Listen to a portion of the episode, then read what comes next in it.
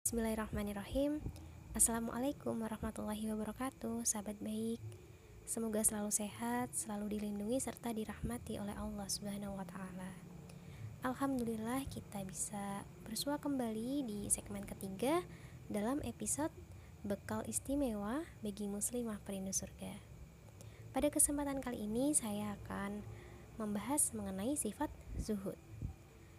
Banyak sekali penjelasan ulama mengenai makna zuhud dan umumnya menunjuk pada suatu makna yang hampir sama, sahabat baik.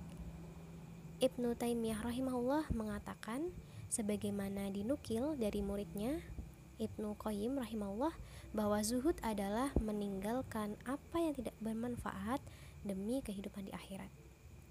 Allah Subhanahu wa taala telah memberikan peringatan kepada hambanya dalam Quran surat Al-Hadid ayat 20 yang artinya ketahuilah sesungguhnya kehidupan dunia itu hanyalah permainan dan senda gurau.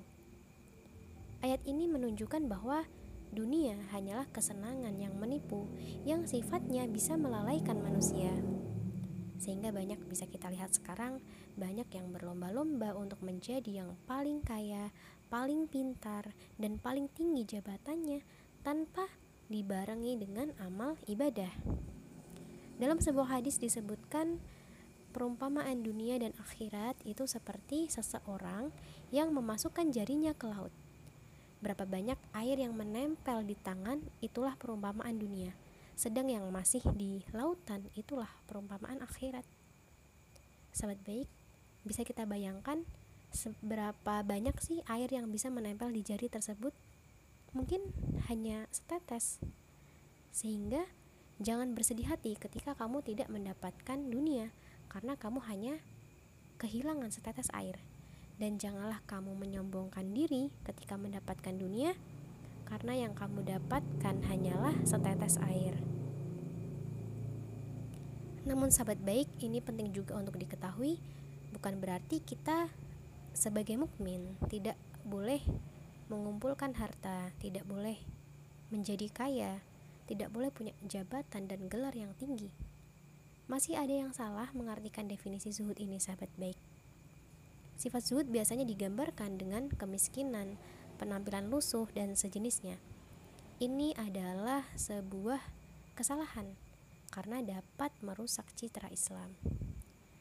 Allah Subhanahu wa taala berfirman dalam Quran surat Al-Qasas ayat 77.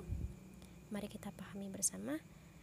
Artinya, kejarlah apa yang telah Allah janjikan yang terbaik di akhirat dan jangan lupakan bagianmu dari dunia. Ayat ini menerangkan bahwa zuhud adalah mendahulukan akhirat dibandingkan dunia. Implementasinya yaitu menggunakan kenikmatan yang telah Allah berikan untuk menambah ketaatan kepadanya. Misalnya nih, kita diberi nikmat karunia berupa harta benda, kita gunakan nikmat tersebut untuk berbagi kepada orang lain, berbagi kepada yang membutuhkan. Contoh lain, misalkan kita diberi karunia berupa ilmu, maka amalkan dan ajarkanlah ilmu tersebut kepada orang lain.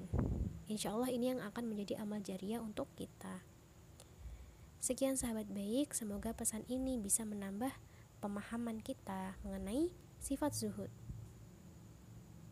Terima kasih sahabat baik. Wassalamualaikum warahmatullahi wabarakatuh.